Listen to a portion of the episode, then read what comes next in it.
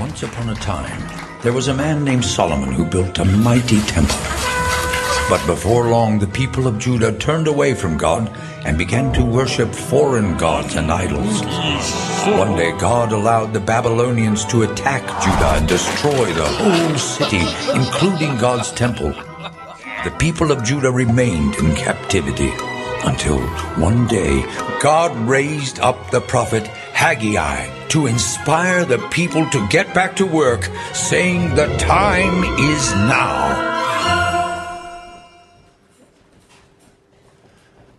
Time is now.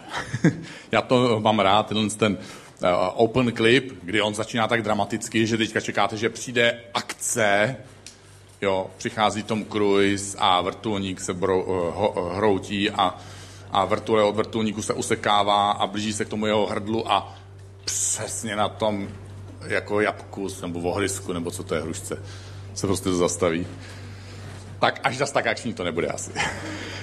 V každém případě super, vítej tady dneska večer, že jsi tady, že tady můžeme být spolu, že můžeme Boha chválit a že můžeme o něm přemýšlet a že můžeme mu dovolit, aby ta hudba, to všechno, co se děje v předsálí a to, co se děje tady na pódiu a to, co se bude dít i teďka, když eh, budu používat eh, Bibli a příběh z Bible, že nás to nějakým způsobem tvaruje, že nás to nějakým způsobem inspiruje a že dovolujeme Bohu, aby v našem životě nějakým způsobem působil. A my začínáme novou sérii jak jste si všimli, jmenuje se Time is Now. Teď je ten čas a pro dnešek, teď ten správný čas je čas rozhodnout se udělat správnou věc, i když je těžká, raději než nesprávnou věc, nesprávnou věc, i když je snadná. A dneska dovolíme tomu muži, který byl zmíněný, tomu muži jménem Ageus, aby nám promluvil do duše a aby na nás nějakým způsobem apelovala. Kniha proroka Agea v Biblii, pokud si věřící a křesťan čteš si Bibli, tak ti trošku pomůžu, je po knize proroka Sofoniáše, Ageus přichází sto let po něm a žil Eh, protože Sofoniáš žil 100 let před Agém a spolu s Agém žil ještě prorok Zachariáš, což byli dva vrstevníci a popisovali stejnou událost, stejnou situaci, akorát každý s důrazem na něco jiného. A Ageus žije v období, které se někdy může podobat některým okamžikům nebo obdobím našeho vlastního života. Obdobím, kdy my si říkáme, proč se mi tohle děje? Tohle jsem si představoval, nebo tohle jsem si představovala jinak. Kdybych věděl, že ta škola bude o tomhle, tak bych si vybral jinou. Proč mi to nikdo neřekl? Nebo jsi školu dokončil, říkáš si, no doufal jsem, že budu dělat nějakou práci, ale proč nakonec dělám práci, která s mojí školou vůbec nějak nesouvisí? Navíc mě ta práce vůbec žádným způsobem nenaplňuje, nedává mi smysl. Nebo doufal jsem, že až mi bude 20, 25, 30, 40, takže už budu ženatý nebo vdaná, že budu životního partnera nebo partnerku, ale pořád nic. Doufal jsem, že až se vezmeme, že to bude lepší. Ale takhle jsem si to opravdu nepředstavovala. Doufala jsem, že on se změní. Hm. A nic. A nebo ten kluk si říká, doufám, že ona se nezmění. Taky nic. Myslel jsem, že konečně, až si koupíme ten byt, až oba dva budeme chodit do práce, takže prostě to všechno bude snadnější a já budu šťastnější. Doufal jsem, že mě to s dětma bude bavit, ale nemám dost času ani peněz, nebo nemám jedno nebo druhý. Doufal jsem, že touhle dobou už budu vědět, co mám dělat. Jaký je smysl mojeho života, nebo jaký je moje poslání, ale já vlastně pořád nevím.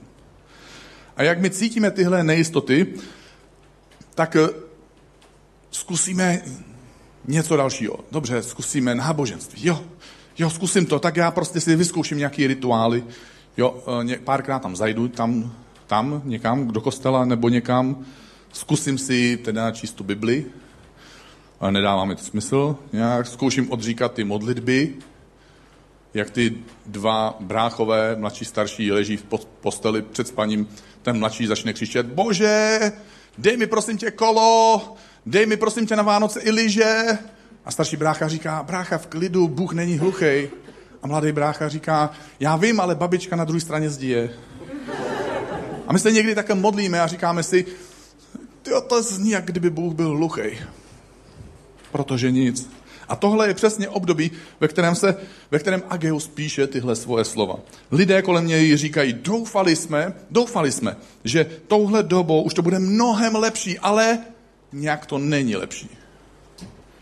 A než se tedy vrhneme na ten hlavní příběh, tak se pokusím trochu vykreslit kulisy a okolnosti, za kterých se tenhle příběh odehrál. Král Šalamoun, 931 let před Kristem, nebo jak říkali komunisti před naším letopočtem. Eh, ale většinou, po většinu života tady v těch končinách se říkal před Kristem, takže je to, já se vrátím k tomu, co bylo původně. Takže 931 let před Kristem král Šalamoun dokončuje stavbu Jeruzalemského chrámu a byl to velkoryse pojatý chrám. Ten chrám byl pokrytý zlatem zvenku i zevnitř, což je teda dost neobvyklý a dost drahá, drahá záležitost. A tenhle chrám přitahoval lidi z tehdejšího celého známého světa a lidé přicházeli, cestovali různým způsobem, aby se klanili Bohu a uctívali ho, aby uctívali Boha, který stvořil nebe a zemi. A pak král Šalamoun umírá, srdce lidí nějakým způsobem postupně tak jako ochladne, odvrací se od Boha a jak se odvrací od Boha, tak paralelně s tím současně začínají hledat nějaké, nějaké alternativy. Takže studují hvězdy, přírodu, matematiku, objevují jižní, východní náboženství. A Bůh na lidi dopouští různé, různé tragické a závažné události, aby se lidé zastavili a zaměřili se a obrátili to svoje srdce zpátky k Bohu. Lidé se ale k Bohu neobrácí, nevrací se k němu a tak o pár set let později probíhá to pár set let, roku 587 před Kristem, přichází armáda krále Nabuchadnezara, někteří ho znáte pod jeho facebookovým nikem Nabuchodonozor. On poráží judské království a dojde až ke zboření judského král, eh, chrámu. A nejen, že oni dobili Jeruzalém, hlavní město, nejen, že zbořili to celé město a nejen, že odvekli všechny obyvatele toho města do vyhnanství, do Babylonu, ale zbořili i tenhle velký a posvátný chrám, který tam byl po staletí, kde se po staletí lidé klaněli v Bohu. A oni chtěli tyhle bývalé, opravdu bývalé ctitele Boha pokořit, ponížit, ovládnout a zbavit je jakékoliv naděje. Zbavit je čehokoliv, k čemu by se v budoucnosti mohli oni nebo jejich děti snažit vrátit. A židé byli v tomhle vyhnanství 50 let. Ve skutečnosti někteří už 70, protože tohle váleční tažení mělo nějaký fáze a o 20 let, 20 let před touhle událostí část izraelského národa už byla odvlečena do babylonského království.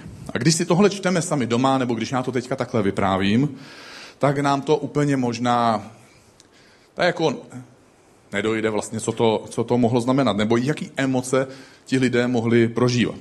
A my jsme si tady v Česku nedávno připomněli smutné výročí, 50. výročí e, příchodu sovětské armády, která zlomila tehdy v 68. roce všechny naděje na zlepšení tehdejšího systému.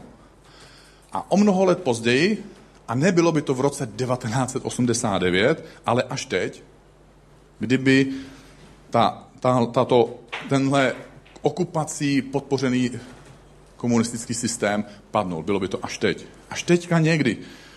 Protože nejenom, že by tehdy přijeli tanky a nejenom, že by nebyl rok 89, ale že po celou tu dobu, až do letošních prázdnin, někdy do konce srpna, by naši rodiče, tvoji a moji rodiče, byli roztroušeni kdysi po Sovětském svazu. Ty a já bychom se tam někde narodili. Praha by byla dávno spustošená, dávno by byla zarostlá, už by nebyl žádný Pražský hrad, Karlův most, muzeum, Orloj, nic toho by neexistovalo. A zrovna tenhle víkend, možná, nebo minulý víkend, by jsme ty a já, plus naši rodiče, kteří odcházeli kdysi dávno, když oni sami byli teenageři, jsme se vraceli někde na korbě nákladáku ve vlaku s batohem na zádech nebo s věcma v rukách, sem na zpátek. A Izraelci zažili nejhorší noční můru na vlastní kůži. A ta teďka končila. Ale nebyla to zas úplná hitparáda. Vracelo se jich jenom 50 tisíc, takže asi tolik obyvatel, kolik dneska žije v Děčíně. Tam se možná za mnou objeví fotka Děčína, abyste měli představu, o, o jak velký město by teoreticky šlo, který se přistěhovalo do té pobořené Prahy. A oni se vrací do Jeruzaléma, vrací se do trosek, aby jsme znovu stavěli svoje domovy a snažili se uživit. A sice tady nepobíhali tedy nějaký zombie, jako, ale i tak to byl dostatečně nehostinný a postapokalyptický svět. Ale konečně, konečně mají svoji vlastní půdu, mají svoji vlastní zemi, svoje zákony a svoji svobodu. A právo bydlet ve vlastním. A také možnost pozna, postavit znovu ten velký boží chrám, kde by lidé mohli znovu uctívat Boha. A tak postaví základy toho chrámu a na těch základech, aby než to dostaví, tak postaví tam takový provizorní oltář, aby mohli Boha začít uctívat. A v tu chvíli, právě v tu chvíli, se objeví na scéně sousední samařané. A proto po, o mnoho let, v podstatě o pár set let později, když Ježíš Kristus vypráví příběh podobenství o milosrdném Samaritánovi neboli Samařanovi, tak právě proto je ten Ježíšův příběh tak kontroverzní pro jeho vrstevníky, protože pro ně, pro Izraelce, po staletí to bylo jako kdyby jsme říkali, ano, milosrdný sovětský voják se slitoval nad, nad zbídačeným, tady pomláceným člověkem eh, ve škarpě.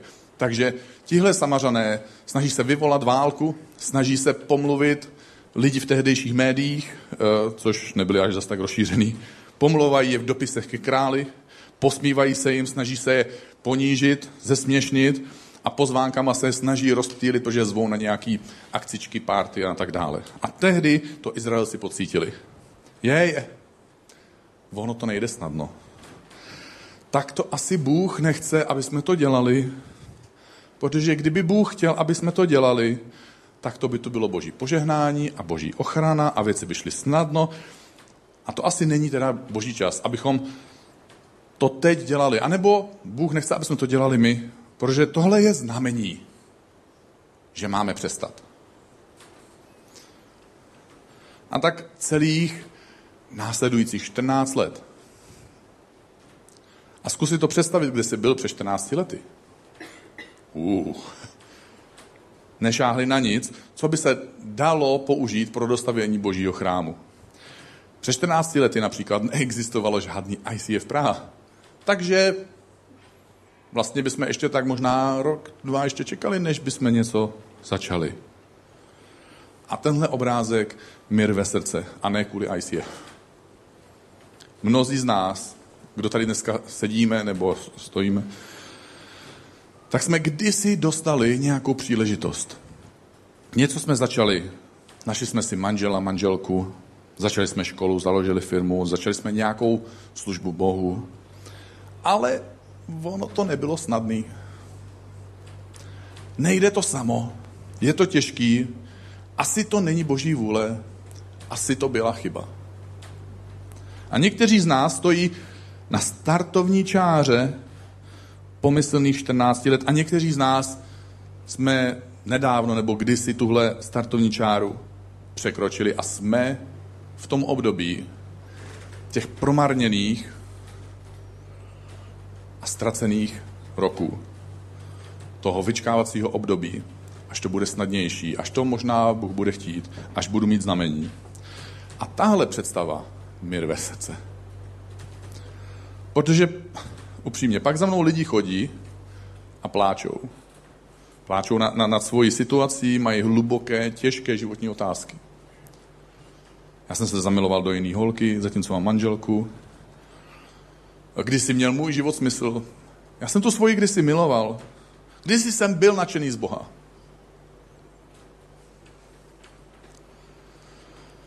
A tehdejší obyvatelé Jeruzaléma měli pocit, že je to těžké, a měli pravdu, ono to bylo těžké, to nebylo, že by nebylo. A tak přestali budovat boží dům a začali budovat svoje domy. Přestali dělat něco, co je správné a začali dělat něco, co bylo snadné. A že si teda postavili krásné domy. A tehdy Bůh probouzí svědomí toho muže, proroka Agea, o kterém čteme v Bibli, a skrze něj mluví a vyzývá, aby Izraelité znovu začali budovat boží chrám. A tohle je něco, co mi opravdu dává smysl, protože Ageus si to zapsal takhle. Tohle praví hospodin nebo Bůh zástupů. Tento lid říká, nepřišel ještě čas. Čas, aby byl postaven boží dům. A asi tam vidíte, že je tam zdůrazněný červeně ty dvě slova, tento lid. A co je zajímavé na tom je, že když se podíváte do Bible, tak téměř všude, kam se podíváte, když Bůh mluví o Izraeli, tak říká můj lid, moji lidi, moji oblíbenci, můj lid. A najednou, někde uprostřed Bible, nebo v druhé třetině Bible, najednou už to není můj lid, ale říká tento lid.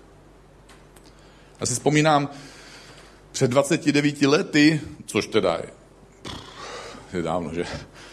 A tak když jsme zakládali s kamarádama v Prachaticích eh, svoji první církev v životě, tak eh, tam bylo takový předsálí, když skončila bohoslužba, tak lidi se vyhrnuli tam a tam se bavili, to se hrozně zaplnilo, mělo takový zvláštní trůhelníkový tvar, eh, neobvyklý, ale prostě tak to bylo. A v tom, řekl bych jako davu, ale to nebylo jako, že tři tisíce lidí, jo?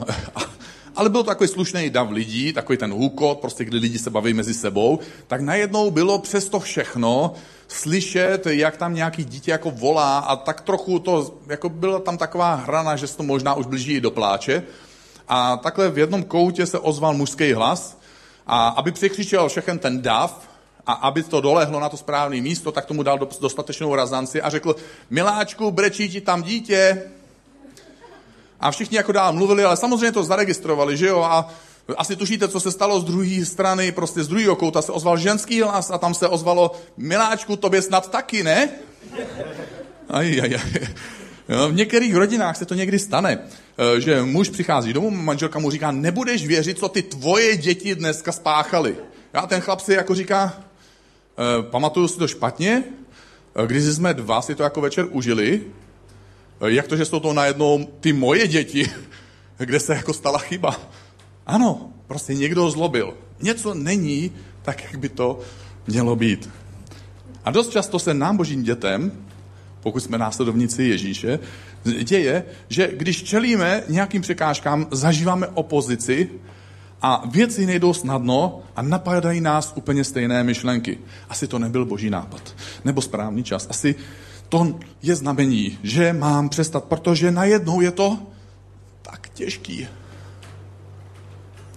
A my musíme rozumět, že a často se to děje, že čím blíž jsme věcem, na kterých Bohu opravdu záleží, čím víc jsme věcem, které jsou blízké Božímu srdci, tím větší může být někdy opozice proti nám nebo proti tomu, co děláme. A taky děláme ještě k tomu jednu věc, že my čekáme, eh, aby jsme do něčeho šli, jako aby jsme něco začali, tak čekáme, že by všechno mělo jít snadno a čekáme na znamení a někdy čekáme a čekáme a čekáme, a, až to bude super. Jo? A vlastně ono už je to dost super, ale ono by to mohlo být ještě lepší, protože ono to totiž ještě není dokonalý. A čekáme navíc ještě na znamení jestli on nebo ona je ta pravá, jestli náhodou se nemám rozvést, protože by mohla být nějaká jiná nebo lepší, jestli mám jít do tohohle rizika, protože to je riskantní, jestli to mám zkusit, i když mám všechny zdroje, nebo nemám všechny zdroje, když mám všechny odpovědi, nebo nemám všechny odpovědi a na všech semaforech nám, nebo nemám zelenou a hrozně jsme nejistí a bojíme se všeho toho, protože nemáme jistotu a tak čekáme na znamení. A my doma máme takovou cedulku, já jsem si schválně přinesl, protože některým z vás to může pomoct, mě to pomáhá hrozně moc. Eh, že my křesťané jak čekáme na to Boha, na to znamení. Tak tady na té cedulce je takový nápis. Pokud čekáš na znamení, to je ono. This is it. Jakože to je znamení. Wow. V okamžik, když se totiž začneš pohybovat božím směrem, tak nemusí jít vždycky všechno snadno. A najednou, když to nejde snadno, tak my to považujeme za znamení ale možná to není znamení. Možná je to znamení, ale v tom, že máš pokračovat, protože nepřítel se neraduje. Protože v okamžiku, kdy se začneš pohybovat božím směrem, tak nepřítel, použiju tady židličku, jo? Nepřítel jako tam nebude sedět a nebude se radovat. Ha, hurá! On začal následovat Boha víc. No to je paráda. Navíc pomáhat dalším lidem, aby ho poznali no tak to mám opravdu radost. Do toho, do toho do toho. tak určitě asi ne. asi to všichni, všem je nám to jasný, že pokud existuje nějaký nepřítel, takže tohle není scénka, kterou on zrovna zažívá. Takže jakmile si stoupneš na start božích věcí, tak ti můžu slíbit, že nejspíš budeš zažívat nějakou opozici. A kdykoliv se rozhodneš Boha v něčem poslechnout, počítej s tím, že to bude někdy nesnadné, že budeš skřípat zubama, že budeš rudnout steky, plakat bolestí a dechat stěžka. A přál bych ti, aby si z boží, z boží pomocí v téhle, v takovýchhle chvílích, takovýchhle těžkých chvílích dokázal vybrat to, co je sice těžké, ale správné, raději to, než co je snadné, ale špatné. Aby si dokázal udělat tohle svoje rozhodnutí. A jasně, že nebude lehké si to vybrat. A tak možná budeš říkat, bože, pomoz mi vybrat si to správné, i když je to těžké. Nebude to snadné, protože to vědomí těžkosti, nějakou bolest, kterou cítíš, ublížení, který ti někdo způsobil, strach, který máš ze svojí nedostatečnosti, z toho, že nemáš schopnosti nebo dovednosti, nebo že nemáš zdroje, prostě cokoliv. To všechno se v tvojem nitru sečte a bude to působit proti tobě. Ty budeš mít pocit, že máš se zastavit. Ale i tak, když jsi v takovéhle situaci, tak máš možnost volby Může říct, bože, já budu budovat boží chrám, budu pokračovat v tom, co jsme spolu začali, těch věcech, do kterých jsem vstoupil na tvůj poput nebo s tebou. A bože, vím, že nejsem odmítnutý, když brzdím, ale taky vím, že to i tebe bolí dívat se na mě a na můj strach, který mi brání v tom, abych pokračoval v tom, co jsme spolu začali. A Bůh Židům v Jeruzalémě po 14 letech a taky nám, mnohým z nás, říká time is now, teď je ten čas. Teď je ten čas. A není na tom nic špatného, když řekneš, bože, já to cítím, že teď je ten čas znovu začít. Bože, potřebuju tvoji sílu uvnitř sebe, abych si vybral správnou a těžkou věc na místo té snadné a špatné věci. Protože, Bože, je to tak snadný ztratit víru, že to s tebou zvládnu je snadné, když ti někdo ublížil, držet si v sobě pocit hořkosti nebo pocit ztráty. Hněvat se. Je snadné mít strach, je snadné nevěřit, že s Bohem je všechno možné. Takže, ať už to byla nějaká opozice zvenku, co tě zastavilo, nebo to byl strach, že nemáš do zdrojů, nebo na to prostě nemáš. Nebo to byla prostě nějaká bolest uvnitř. Přál bych si, aby se teď se mnou opravdu v myšlenkách zastavil a položil si otázku. Je v mém životě nějaký nedokončený úkol? Možná je to týden stará věc, možná je to rok stará věc a možná už jsou to roky. Co si něco vzdál, co si něco přerušil, co si nedokončil. V případě Izraelců to bylo 14 let. A s někým si měl třeba promluvit, něco si měl rozvíjet, napsat knihu, složit píseň, něco změnit, v něčem se zlepšovat. Někde si měl pomáhat, měl si za něco vzít odpovědnost a vzít na záda břemeno odpovědnost vedoucího, nebo já nevím, co to bylo. Ale rád bych, aby si ten konec tohohle dnešního příběhu sledoval optikou toho svého příběhu tvojeho možného příběhu, že se s něčem zastavil, něco si přerušil. A rád bych, aby si slyšel proroka Agea, rád bych, aby si slyšel, co říká duch svatý ve tvém srdci. A třeba to šeptá nebo volá. Teď je ten čas, teď je ten čas. A chci se zeptat, jestli jsi připravený, asi připravená, protože bych rád pokračoval. Ageus říká, stalo se, že Bůh promluvil prostřednictvím proroka Agea. Pro vás je již čas, abyste bydleli ve svých cedrem obložených domech. Dřevem, který, které bylo určené k tomu, aby se jim obkládal chrám a dřevem, které bylo určeno k tomu, které se používalo k tomu, aby se jim okládal, obkládal nějaký královský palác. Zatímco tento dům, tento boží dům, je zcela spustošený. A nyní toto praví Bůh zástupů. Přemýšlejte o svých cestách, Přiložte k ním své srdce a všimněte si, jak žijete. Máš všechno, máš kde bydlet, máš pračku, ledničku, máš televizi, máš Netflix, máš dovolenou u moře. Máš život obložený cedrem. A Bůh není ani trochu proti tomu, aby, měl dobře, aby se měl dobře, aby se ti dařilo. Právě naopak, on je zdrojem požehnání, které my zažíváme. On nám to dává rád a opravdu musíme přiznat, že teda nám dává štědře, že? Ale pochybuju, že mu dělá radost, když prohodíme priority. A věnujeme víc pozornosti, nebo všechnu pozornost dokonce tomu, aby jsme přišli na to, jak víc získat od Boha, místo toho, aby jsme přišli na to, jak Boha poslechnout. Jak dokončit věci, do kterých nás pozval. Věci, které nám, tobě nebo mě položil na srdce. A Bůh nás teda dneska skrze tohodle proroka Agea vyzývá. Přemýšlej o tom, jak žiješ. Přemýšlej o tom, čemu věnuješ pozornost a čemu dáváš prioritu. A tak se nás Bůh prostřednictvím tohohle proroka Agea dneska ptá. Vybereš si to správné, i když je to těžší, nebo si vybereš to špatné, protože je to snadnější? No jo, pastore, ty říkáš, že mám bojovat za svoje manželství, ale ty s tou mojí nemusíš řešit ty hádky, co máme. No jo, ale abych tohle mohl udělat, na to bych musel mít jiný peníze. No jo, ale na tohle já nejsem stavěný. Nebo no já to zkusil, ale oni mě nepochopili. Oni mě nepodpořili. A víš vůbec, jak tamten, tamten, ale to si pamatuju do dneška, jako by to bylo, to si pamatuju, jako by to bylo dneska. Víš, jak mi ublížil? Tohle je oblíbená, to je i moje. Já jsem prostě takový.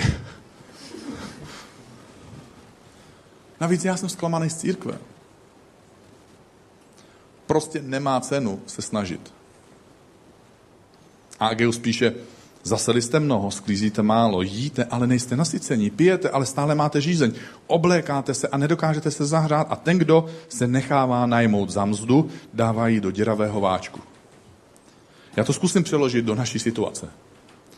V práci se honím tak, že do domu úplně vyždímanej, ale přesto mám pocit, jako bych neměl dost peněz. Posouvám se ve své kariéře, ale stejně nemám pocit, že se někam opravdu posouvám. Mám víc peněz, než jsem měl před lety, ale stejně mám pocit, že nemám ještě dost a že mám vlastně málo. Nejsem spokojený. Bavím se. Hraju hry. Chodím do kýra, mám kámoše, ale stejně nejsem šťastný. Takže dneska večer, jak to jde? Jak se máš?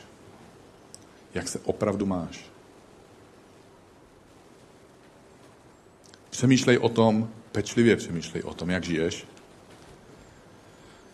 Mají prioritu ve tvém životě boží věci?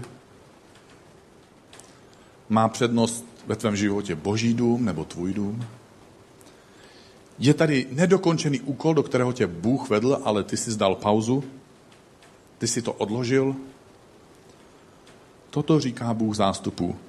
Všimněte si, jak žijete, vystupte do hor a přivezte dřevo, stavte dům, oblíbím si ho a budu oslaven. To je to, co píše prorok Ageus. Bůh je úžasný. On nás miluje. Nás zaopatřuje, dává nám touhy navíc, sny a vize. A lidem, nám lidem, to dochází, že bychom asi měli nějak teda ten boží chrám, tu boží věc, kterou jsme s Bohem začali, nějak dostavit, že bychom měli nějak navázat. Ale tak nějak se v tom taky necítíme dobře. Ono to ale nejde snadno. A dokonce máme nějakou opozici nebo odpor a je to těžký. A Bůh říká, všimněte si, jak žijete, vystupte do hor, nazbírejte dřevo a stavte dům, oblíbím si ho a budu oslaven. Když jdeš na nějakou horu, tak to není snadný. To vím ze své zkušenosti. Jednou jsem byl na výletě nahoru. Tak často chodím na výlety. Takže když, mám, když jednou jdu, tak já už to pamatuju, protože to je zážitek. Já jsem šel do kopce, byla nás celá parta a šel bych poslední, kdyby tam neexistoval v té partě vždycky nějaký člověk, který má soucit. Takže jsme šli poslední dva, ten, co měl soucit a ten, co opravdu musel jít poslední, protože mu nic jiného nezbylo. A já vím, proč se mi to děje. A pokud máte rádi fyziku jako já, tak to víte taky. Kurňa svíňa, gravitace. A teď ty tam přijdeš, dejme tomu, že si jdeš pro to dříví. No ty stromy tam jako neleží tak jako pokácený, bez, bez větví a neusmívají se a neříkají, už jsme se na tebe připravili, těšíme se, až si nás vezmeš. Takže se asi ještě či zapotíš. Pak to teda nějak stáhneš dolů, gravitace pomáhá, samozřejmě. Teď je to kámoška. Takže dřív, než něco začneš stavět, tak musíš někam uvnitř dojít asi. Někam v životě uvnitř musíš dojít. Musíš co si nabrat, něco natěžit, nazbírat, pokácet, očistit. Teprve tehdy máš materiál, z kterého můžeš stavět tu boží věc, ke který tě Bůh pozval. Ale ty stavíš, že ono to taky není snadný. Ale když se to podaří, tak to bude stát za to. Bůh si to oblíbí a Bůh bude oslaven. Protože když tuhle věc dokončíš, Bůh si to oblíbí a bude oslaven a je to super pocit. Já vím, že ne, že každý z nás je, je tak nějak jako namotaný k tomu, že milujeme dokončovat věci, že máme rádi věci jako rozpracovaný, že tak nějak máme rozpracovaný jako úklid doma na podlaze, jo. Eh, máme rozpracované povinnosti tak nějak, eh, nejsou všechny dokončený, ale to nevadí, eh, ale pracuju na tom. Ale v každém případě stejně nakonec my milujeme to, když se to podaří. A když, je, když dokončíš nějakou boží věc, do které tě Bůh pozval, najednou máš úplně jiný pocit, Protože to není jenom očkrtnutý úkol, ale máš pocit, že jsi najednou byl součástí něčeho, co tě přesahuje, co má větší smysl, než jsi ty. A že tvůj život má najednou opravdový smysl. Protože jsi v tom byl ty a Bůh a má to nějaký záměr a má to nějaký dopad, který si ty ani nemohl způsobit, protože když Bůh něco dělá, tak si použije to, co máš, ale k tomu přidá to, co má On a vždycky tě to přesahuje. A tady je někdy náš problém. My stojíme před výzvou a ptáme se na krok 5, 6, 7, 8. Bože, jak to bude, až to bude? Já bych tak rád věděl, až překonám ty počáteční jako problémy, jo, až se budu blížit k tomu konci, jak to bude vypadat. Tak nevím, jestli znáte takový ty uh, výlety no, 800 kilometrů, takový ty pouť El Camino a takový ty že jako jdete přes Špireneje, jo, 800 kilometrů. Dneska, eh, zrovna, zrovna nedávno se vrátil jeden kamarád z takovýhle poutě a říkal, já mu říkám, tak co turisto, on se vždycky na mě zamračí, protože 800 kilometrů to není turismus. A navíc já, že, jako se svojima výkonama na sněžce. A, a on tam byl, takže on ví, jako... A on říkal, těch posledních 100 kilometrů to bylo ten nejtěžší část celé cesty. A Bůh nám neukazuje konec cesty, protože my jsme neudělali ještě pr- krok číslo 1, 2 a 3 a kdyby náhodou jsme viděli ten konec cesty, tak možná bychom se vyděsili a neměli bychom a zjistili bychom, že první těžký krok 1, 2, 3 nejsou až zas tak těžký vzhledem k tomu, co nás čeká. A někdy jsme jako čtenář knihy, nevím, jestli jako někteří z vás poznají, my máme jako knížku, jo, ten, teď je tam ten příběh a my teda, jo, jak to dopadne, jak to dopadne. E, no a teď už vlastně mě to nebaví to číst. Protože vím, jak to dopadne. Takže to o ničem. Nebo to je můj, můj tik. Jo? Já se koukám na filmy s, s šipkou na, s prstem na šipce dopředu. Že oni začnou vyprávět něco a prostě, když se bude něco dít, jako, takže to přesouvám jako 10, 20, 30, 40 vteřin, 1, 2, 3 minuty, 5 minut. Je, teď mě něco uniklo, musím se vrátit. Pak jdu do kina, tam jsem hrozně frustrovaný. Takže Bůh nám ukazuje cestu, ale ukazuje nám ji krok za krokem.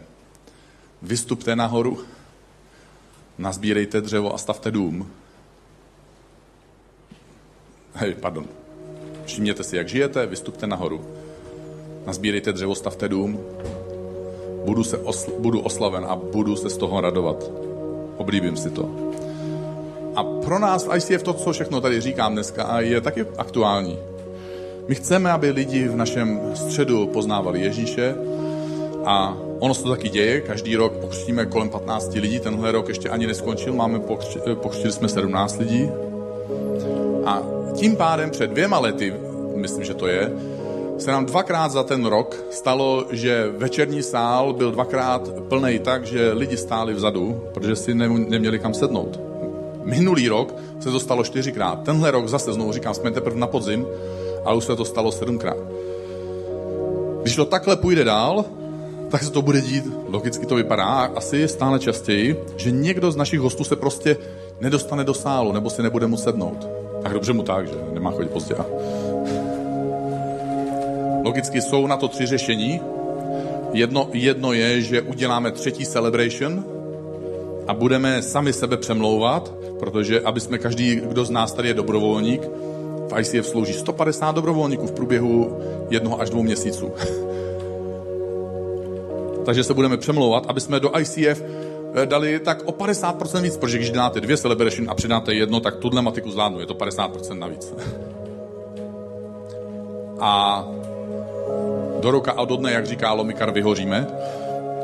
Nevím, jestli je to nějaká Lomikarova kniha v Bibli, ale děje se to i tak, i když to v Bibli není. Nebo loď prodáme a než budeme mít jiné řešení, tak si pronajmeme nějaké o něco větší prostory, aby jsme mohli nějakým způsobem ubytovat eh, všechny ty naše kamarády, příbuzný a kamarády našich kamarádů, kteří chtějí poznávat Boha, kteří ho poznávají a kteří chtějí v něm růst, chtějí, chtějí ho následovat celým svým srdcem. A nebo neuděláme nic, prostě řekneme, že nám to jedno, řekneme, že tohle stačí a že nám už Bůh požehnal, ale že nemusíme nic měnit. A asi cítíte, co je, ten, co je ta moje odpověď. Takže co uděláš ty ve svém životě s tou boží věcí, ke které tebe Bůh pozval? A ty jsi samozřejmě z vážných a pochopitelných důvodů dal v té věci pauzu. Nebo co uděláš v té věci, v té boží věci, kterou právě teď děláš, ale zdá se ti to těžké. Dáš si pauzu? A co uděláme my jako ICF? Spokojíme se s tím, co Bůh udělal do posud, nebo půjdeme dál? Tam, kam máme pocit, že nás Bůh vede. I když to není snadné, a mě bude loď chybět. Jestli máš tenhle pocit, mě bude taky. To je nejkrásnější pozvánka. Už jsi byl někdy v kostele na lodi? Ne. Na tohle ti nikdo neřekne ano. Už jsi byl v kostele? Jo. Hm. Už jsi byl v kulturáku? Jo. Už jsi byl tam? Jo. Všude jsme byli. Ale kdo byl v kostele na lodi? Nikdo. Takže přijď se podívat. Hm, tak asi jo. Ura. To bylo tak těžký. A najednou o tuhle výhodu bychom měli přijít. Hm? Takže ty ve svém životě, i my společně, uděláme, co je snadné, ale není to možná úplně správné, nebo uděláme, co je správné, i když to pro nás není lehké. A dneska večer je to super příležitost mít, mít tohle poselství, tenhle zkaz od proroka Agea přes staletí přeskočil až k nám, dorazil nám, možná nám došel. A dneska večer totiž máme taky večeři páně a je to úžasná příležitost, protože pokud si během dneška měl pocit, že si dal někde pauzu a necítíš se možná i oprávněně dobře, trošku ti to vadí, hryže ti svědomí, nebo něco prostě jenom máš pocit viny nebo něco. Je skvělý, že máme večeři páně. Protože večeře páně je ten okamžik, kdy Ježíš seděl se svýma učedníkama a věděl, co ho čeká. Byl, bylo to pár dní do toho, než ho opravdu umučí a než on opravdu umře. A seděl tam s lidma, které, o kterém o jednom z nich řekl, ty mě třikrát zapřeš, během, během pár hodin se to stane. Byl tam s člověkem, o kterém věděl, že ty peníze, které společně měli na to, aby pomáhali chudým, takže on si z těch peněz bral něco pro sebe a používal je pro svoje vlastní záměry. A dokonce ho měl ještě zradit víc, zdá zase za peníze a Ježíš to všechno o něm věděl. A měl tam člověka, o kterém věděl, že až se Ježíš znovu zvrátí, vrátí a bude vzkříšený z mrtvých, takže ten člověk řekne, já si nejsem jistý, jestli jsi to ty, mohl bych ti dát prst do tvojí rány, au. To je nápad. Už jste byli někdy na operaci a někdo vám nabídl, je, jsi to opravdu ty, můžeš si šáhnout? A Ježíš sedí přesně s těmahle lidma. S lidma, kteří ho zrazují, zradí ho, nebudou si jim jistí, budou pochybovat. Mají svoje vlastní různé prapodivné důvody a pauzy. A Ježíš s nima sedí na té poslední večeře a říká, tohle všechno o vás vím, a teď si vemte tenhle chleba a píte tohle víno, protože to je moje tělo a moje krev, která se za vás vydává. Já se obětuju za vás, protože vy tu oběť potřebujete. Já jsem slyšel, jak někdo řekl, já jsem se doma pohádal s někým a bylo mi to trapný přijít do církve. Právě naopak. To je ten okamžik, kdy máš přijít kdy máš přijít a dovolit sobě, aby na tebe Bůh mohl působit skrze to, co tady děláme, že tady máš kamarády možná, a možná, že nemáš, a možná, že potkáš nového kamaráda. Že tady zpíváme Bohu a zažíváme nějakou atmosféru, dovolujeme Bohu, aby skrze tu atmosféru působil nějakým způsobem v našem nitru a že tady slyšíme nějaký slova, nějaký příběh, nějaké kázání, nějakou výzvu. A možná to Bůh používá v našem životě k tomu, aby jsme překročili ten stín bolesti, ten pocit strachu, ten všechen odpor, který máme, aby jsme šli dál, aby jsme konečně opustili svoji 14-letou promarněnou pauzu. A toho o tom je večeře, páně, dneska večer. Takže jestli chceš, tak se pojď se mnou postavit a hrozně rád se s tebou budu modlit. Bože, dnešní večer já ti chci a doufám, že my chceme a že každý z nás sám za sebe snad chce.